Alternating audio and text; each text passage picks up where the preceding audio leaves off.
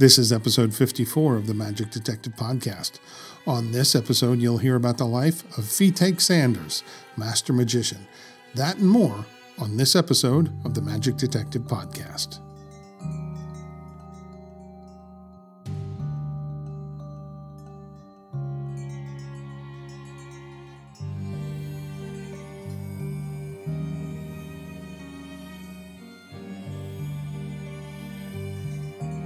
Hello and welcome to the Magic Detective Podcast, your podcast home for magic history. I'm your host, Dean Carnegie. I am the Magic Detective, and this is episode 54. a couple of things I need to make you aware of before we begin. It's auction time. So, first up, uh, July 17th and 18th is the Haversat and Ewing auction with more items from the Gary Darwin Museum. To find out more about that, go to haversatewing.com to make your bids. Next, we have the Potter and Potter auction that's coming up on July 25th. This will be the fourth and final auction of the incredible Jim Rollins collection. To find out more about that auction or to download the catalog, go to potterauctions.com. And really quick, I want to share with you a wonderful magic history documentary I just watched on Amazon Prime. It's called Quiet Masters The History and Relevance of the Black Magical Artist. And it was produced by Ice McDonald. And it is a wonderful documentary. And it was great to see some of my friends on there. Um, but I have to say, I was sad because one particular friend was missing from that documentary, and he really should have been there. And I want to take a couple minutes and tell you about this uh, magician who you've likely never heard of. He wasn't famous. Uh, he didn't live long enough to make his mark, but yet he made his mark in the hearts of everyone he touched. His name was Eugene Johnson. He came to magic a little later in life, but fully embraced it. He was a very serious student of magic. He took lessons. He went to the high end conferences. And when I say high end, I mean like the high end marketing conferences. He attended conventions, he put in the time, he met with professionals, he absorbed it all, and he made a ton of friends along the way. Eugene had an infectious laugh that frankly made him kind of an important part of any gathering. If you had Eugene there, you knew he'd be laughing and so would everyone else and he was he was just a great fellow to be around. When I met Eugene, he was in need of magic lessons. So I took uh, I took him on and um, began to teach him some basic sleight of hand. And along the way, during one of the lessons, he told me of a concept he had. He said, "I'm going to be known as Genie the Magician." And the moment he said that, it just it's something clicked with me, and I was like, "No, you're not." And he looked at me like, "What?" I'm like, "You're not going to be Genie the Magician. You are going to be." the magical genie. And his eyes lit up because that was obviously a much better name. Um, and right then and there, we stopped the lesson, and I went through my closets trying to find old costumes. And I found this old costume vest. It was like a Renaissance vest that I had. And I gave it to him. I said, Here's the first piece for your new character. And I don't think I ever called him Eugene after that point. I think I always called him the magical genie from there on out. It wasn't long after that that Eugene hired a professional a costume designer to create a genie costume for him. And he honestly looked incredible. And he really had the, the, the corner on the market, though I don't know if he ever realized it or not. A couple years later, when it came time to do his website, I noticed his copywriting was all wrong. So I called him up. I said, Hey, come on over to the studio. I want to help you with this um, copywriting on your website, your brochures. And he came over and I rewrote everything for him from scratch. Um, and, and that is not to take any credit away from Eugene. It's to let you know that I was invested in my friend. Um, I didn't charge him for any copywriting. I just wanted him to succeed because he was such a great guy. Um, I remember I was involved, this is a long time ago. I was involved in a show called The Super Show of Magic. And I asked Eugene if he'd like to be part of the show. Actually, I can't remember if it was me or if it was the Adam who was the producer. But anyway, one of us asked Eugene if he'd like to open the show with his Dove Act. And Eugene was thrilled. He's like, Yeah, I'd love to. So now Eugene was a part timer, but always approached magic from the mind of a professional. Every, everything he did was like a pro, except, except for one brief moment during this show on stage, which we will all remember with fondness. He was on stage, he just did his genie act, his genie dove act, and he was now doing his second routine. And for the briefest of moments, it must have must have just occurred to him. He must have just realized that here he was standing on stage in front of hundreds of people, and the thrill just overcame him, and he verbalized it. And he didn't curse or anything, but uh, what ended up happening is he came out of character, and it was funny. He just talked like himself for a moment, and then he. he went right back into talking like the genie. So it was very obvious he stepped out of character, but it was it was funny and it was great and it was just perfect. Um, there was a time when Eugene called me for advice about going full time, and I told him pretty much what I told everybody. I, I discourage them. I say, don't do it. And um, I figure, you know, if you really want to do it, you're not going to listen to me, and maybe you'll come back a second time and go, "Are you sure?" And I might give you some different advice. But if you're that easily persuaded not to do it, you weren't meant to do it in the first time, you know, in the first place. Well, one of the reasons is is the rejection factor um, in this business is just debilitating, and some people can handle it and other people can't, and it's it's one of the hardest things to deal with. Uh, in Eugene's case, he took my advice. He did not go full time. He kept being a happy part timer. Now, I have uh, one other story I want to share on Eugene he always wanted to be a dove worker, and I think I think he was inspired maybe by Lance Burton, perhaps I'm not sure.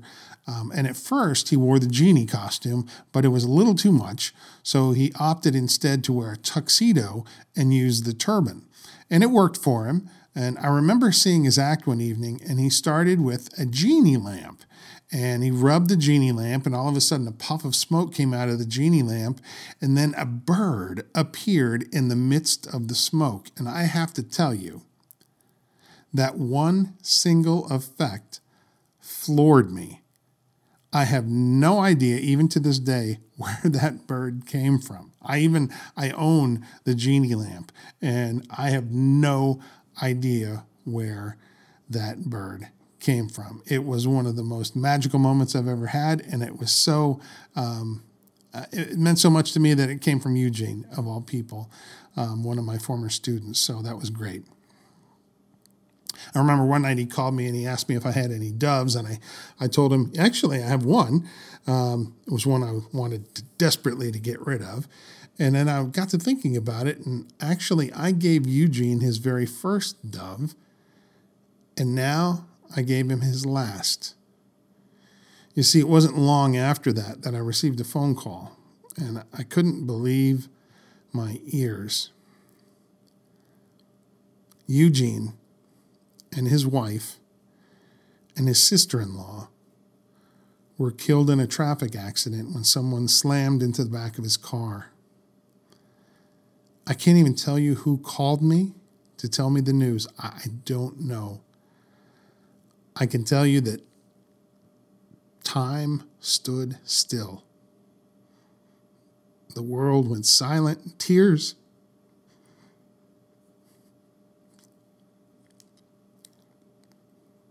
Well, you know. How could the magical genie be gone? There had been a time when we talked almost every night on the phone about magic, and now my friend was gone. He died in June of 2011, almost 10 years ago now. And I wanted to, to honor his memory here. Eugene Johnson was truly a great man and a wonderful friend. And that's how I'll remember him. And now we come to another performer who I'd heard of in the past but never knew much about. I had a friend that knew him, but I was not really that familiar, probably because I didn't know how to pronounce the man's name. And there's something psychological about that, which causes me to avoid folks whose names I can't pronounce. Another one, just a case in point, was uh, Chevalier Ernest Thorne. For the longest time, I was unclear how to pronounce that name, Chevalier. So I just avoided him for the longest time. And I'm so glad that I finally went out of my way to learn how to say Thorne's first name because it turned out that Thorne was the real deal, a real missing link of illusionists. He was amazing. Let me add something before I mention today's feature also.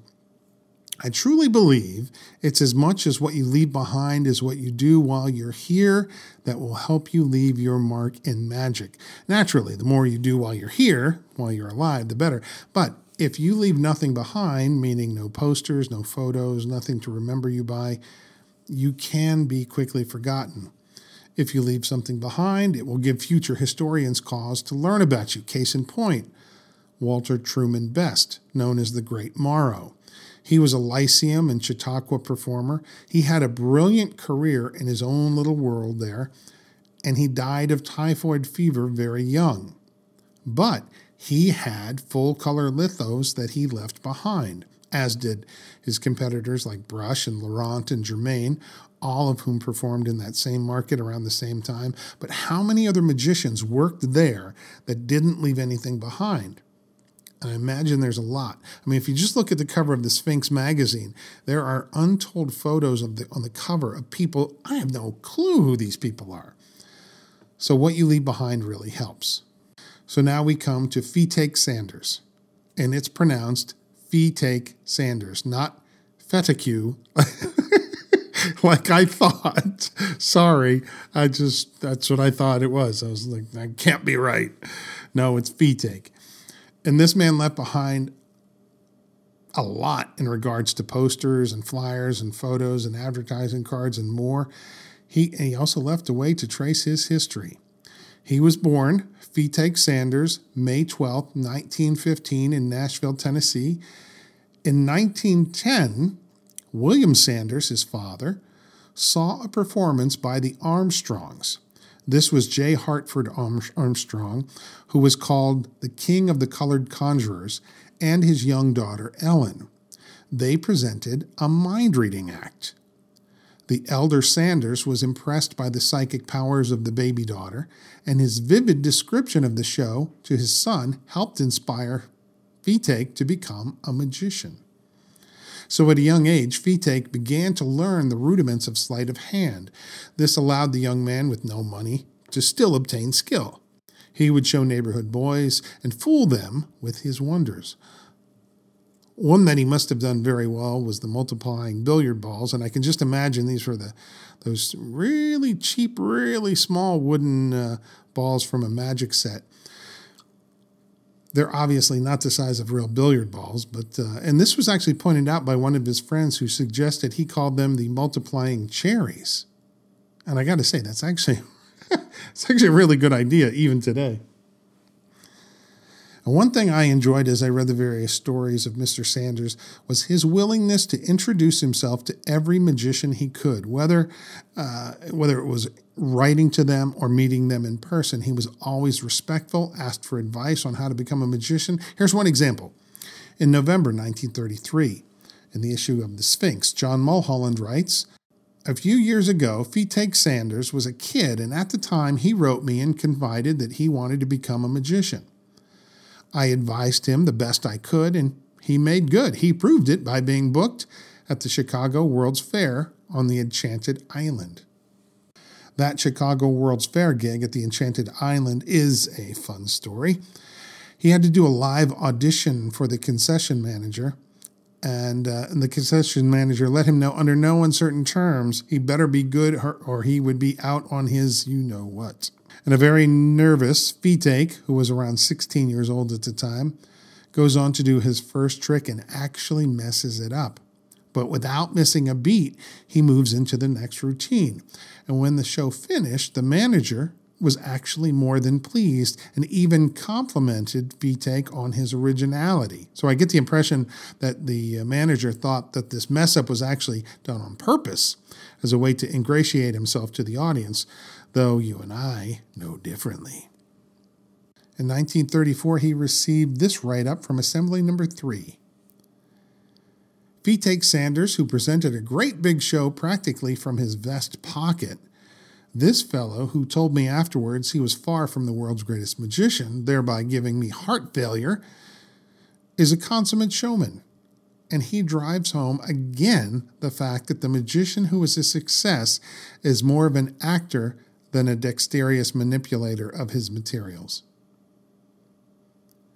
According to the July 1935 issue of the Sphinx, Fetaque was touring through several southern states with great results. He was performing in churches and schools at this point, but it's the summertime that I find interesting. During the summer months, he performed at clubs in the big cities like DC, Chicago, New York, and more. He did table magic in between music that was presented by Cab Calloway and others. And Sanders didn't just squander his money away, no way. He invested it in a college education and he went to the uh, Tennessee State College. Another way he invested his money was actually back into his show. He spent a lot of money on promotional materials. He studied marketing and sales and would try to create the best advertising pieces possible. He even employed visual tricks in some of his pieces, like the, the double set of eyes that many performers from that time were using. But it worked. These items were to promote his show, and if he was doing a fundraiser for a church, that also meant more money for the charity. And again, this is another reason we remember him today because he had so much advertising material that we could look back on. That and another reason, which I'll mention later. In 1937, Guy Jarrett was putting out his infamous book, Jarrett. Fetaque wrote to Jarrett asking him to reserve a copy at the $5 price and explaining some of his financial difficulties. Well, according to the book Jarrett by Jim Steinmeyer, Guy Jarrett wrote Fetaque and said, I remember you working at the World's Fair pitching Svengali decks and doing magic. We had a nice talk back then. Please accept this copy of my book as a gift. In fact, Fetaque would often tell the story of meeting Jarrett at the World's Fair. Jarrett told him at the time, I can make you the most famous magician in the world with my illusions. But Fetaque didn't consider him very credible. For one, the man was walking everywhere while Fetaque was driving, and he was considerably younger than Mr. Jarrett. But he was still kind and polite, and this obviously paid off in the long run.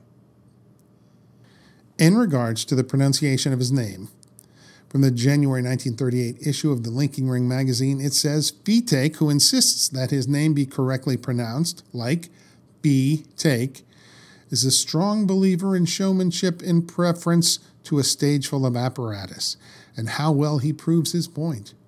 In my mind, he is one of the finest showmen of magic. A couple of articles point out that he added vents to his show and was very envious of his dummies because they got more attention than he did. Vents are ventriloquist dummies for those not in the know. His act was very heavy on comedy, my friend Scott Humston, who knew Fetaque in his later years, told me he was more like a stand up comedy magician. One thing that really made me smile was learning that Fetaque included impressions in his show. He did impressions of popular figures of the day like Stepin Fetchit, George Arliss, Joe Louis, Ted Lewis, Jimmy Cagney, and others. I'm reminded of some of the early impressionists like Frank Gorshin, who did some amazing voices before he became the Riddler on Batman in 1966. Or Sammy Davis Jr., who was an amazing showman, dancer, singer, who also had this host of impressions that he would just slay the audience with. It's great to know that Fetaque was not relying simply upon magic, but branched out into other things to create a really unique show. Now, speaking of his magic, this is a little harder to pin down, likely because he had such a unique way of presenting things. Whether or not everything he did was original, I have a feeling his presentations were always original. There is one routine which I've seen mentioned several times. I'm going to give you the word for word description from the pages of the Linking Ring. It goes like this One original plot, named after the late prize fighter, was called the Joe Louis Giant Card Effect. It consisted of three playing cards, a king, a queen, and a deuce, which are turned around to show that the queen has a red back, in contrast with the other two cards, which have blue backs. The rhyming patter that accompanied the effect was done in a Shakespearean voice, and told the story about the king's raising the deuce because the queen dyed her hair and was planning to fight with her. When the red back card was turned around, the queen had changed into a picture of Joe Louis, and the king suddenly decided not to fight after all. Joe Louis, of course, being um, the heavyweight champion back then. From an article in the April 1984 issue of the Linking Ring magazine, the writer Jim Magus is writing about the history of blacks and magic. Take Sanders figures prominently. At one point, he is sharing the billiard ball routine that Take did as a professional. Gone were the tiny red balls, aka cherries. In their place were eggs. He would make eggs multiply while telling a very humorous story of Adam and Eve. An example this is from the uh, actual routine. In the beginning, there was God, Fetaque pattered. One day he reached down and he scooped up a handful of clay. Fetaque mimed this same action. And he formed man. And suddenly in his hands was a white hen's egg. God looked at the man and said, Well, he's a good egg. I'll make him some company. Well, you get the idea. Little jokes after each production, made for a cute routine. Now, if this were presented in a school or a church, um, which were early venues that he performed in, I, I, imagine it would be a hit. But from what I gather from Fetaque, he continued to hone his showmanship throughout his entire life, and I guarantee he, he could deliver this exact same routine to an audience of adults and bring the house down. In 1943, Orson Welles and Richard Himber were producing a show together called Magic on Broadway. They brought in Fetaque to be one of the guests to perform on the bill, along with John Mulholland, Carl Ballantine, and others. Now, listen to this from 1943. Sheer perseverance has been the whole secret of the progress which Fetaque Sanders has made as an entertainer within the short period of his experience on this platform. It seems only a short while ago when Fetaque was a neophyte seeking information and advice from those who had followed a magical inclination over a period of years. Having the valued faculty for retaining every helpful suggestion, he is now in one of the upper brackets, working in line with some of the world's best. Then the article finishes with this the sudden death of his wife, Irene, in Nashville, Tennessee, recently brought him to his former home and friends for a few days. His wife died of pneumonia. Barely a month later, he was off on tour with the USO. He was actually given the position of tour manager of the group and worked with many stars, among them Pearl Bailey and Eubie Blake. In November of 1944, Fetaque finished the 11 month tour with the USO. One article mentioned that around that time he was doing 200 dates per year. We get to August 1948, and another issue of The Linking Ring mentions he has added black light to his show. And now it doesn't say how he used it, but it's likely with a traditional black art routine where the black light, which is actually purple, helps to illuminate certain colors on stage. Somewhere about this time, he met a woman named Mildred Reed, who, by all accounts, looked like his first wife, Irene. The two began to date and fell in love and married, and they had a daughter, Carolyn. But the relationship did not last. She was not cut out for being on the road. My friend Scott Humston said of Mildred, she apparently did not like magicians. And somewhere in my research, I came across a piece that said, Heaven took my first wife, and the devil took the other as his second wife divorced him after she found out that the miser's dream is not a reality. During his career, Fetaque Sanders submitted items to the Linking Ring magazine as well as other magazines. Some were ads, some were information on where he was on the road. Great information for the historian trying to track down this busy showman because he is in so many magazines. It's impressive. In 1958, he suffered a stroke which forced him into semi retirement. The stroke apparently affected his peripheral vision. The first time this is actually mentioned in the Magic Press wasn't until 1963, when it says, In 1963, he is reported to have been sick for five years. So go back five, it's 1958. He continued to work on magic. He apparently coached some fellow magicians as well. He kept his performance close to home rather than hundreds of miles away. You have to figure that this man has presented well over 4,000 shows in his life. That's an impressive career. Fetaque Sanders died from complications due to pneumonia June 2nd, 1992. The same day, June 2nd, that his wife, Irene, had died, by the way, also from pneumonia. In the obituary in the Mum magazine, Sammy Smith writes of his dear friend It was my privilege to know him for the past seven years and to have had hundreds of conversations with him. He traveled with me to many of my own performances and enjoyed being part of show business again. Many times when I introduced him as my guest, teachers would come up and say with glee, Fetaque Sanders, I have so many happy memories of you coming to my school every year. And at that point, he had been retired for 25 years. That's someone who's left a, a big impression. Fetaque Sanders chose to be cremated, and I assume his ashes remain here in his hometown of Nashville, Tennessee. And that's going to do it for this episode of the Magic Detective Podcast, The Life of Fetaque Sanders. I hope you enjoyed this episode. I do want to mention a couple of other things really quick. First off, earlier in the podcast, I mentioned the documentary Quiet Masters. Uh, this is on um, Amazon Prime, and I had to do some digging for it because I, I think I saw it mentioned in a um, article and I was like, oh, well, let me see if it's still available. So I did a search on Amazon Prime and it's there. It's still there. You can watch it for free. It's wonderful. Ice McDonald did this documentary and it's superb. I absolutely loved it. Like I said, the only unfortunate thing for me was I felt my, my good friend, the magical genie, was missing from that, that bunch. So I, that was a kind of a, um, sad point, but you know, I still love the documentary just the same.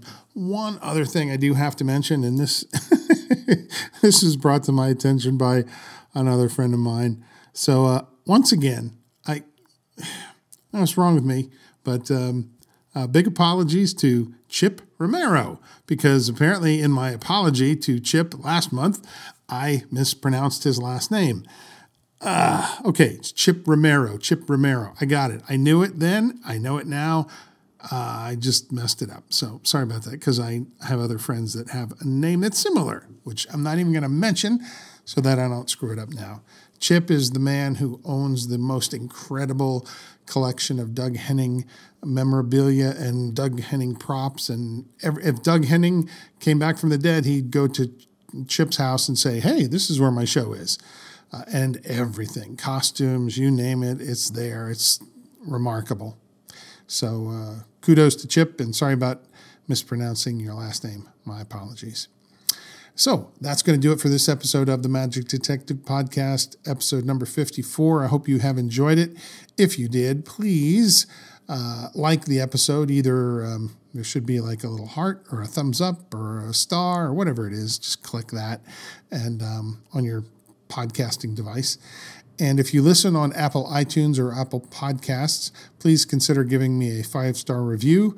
Um, that helps out in the long run. Um, it's technical, but uh, moves me up higher in the rankings and makes it easier for people to see the podcast and thus more listeners. And that's what I'm looking for more listeners.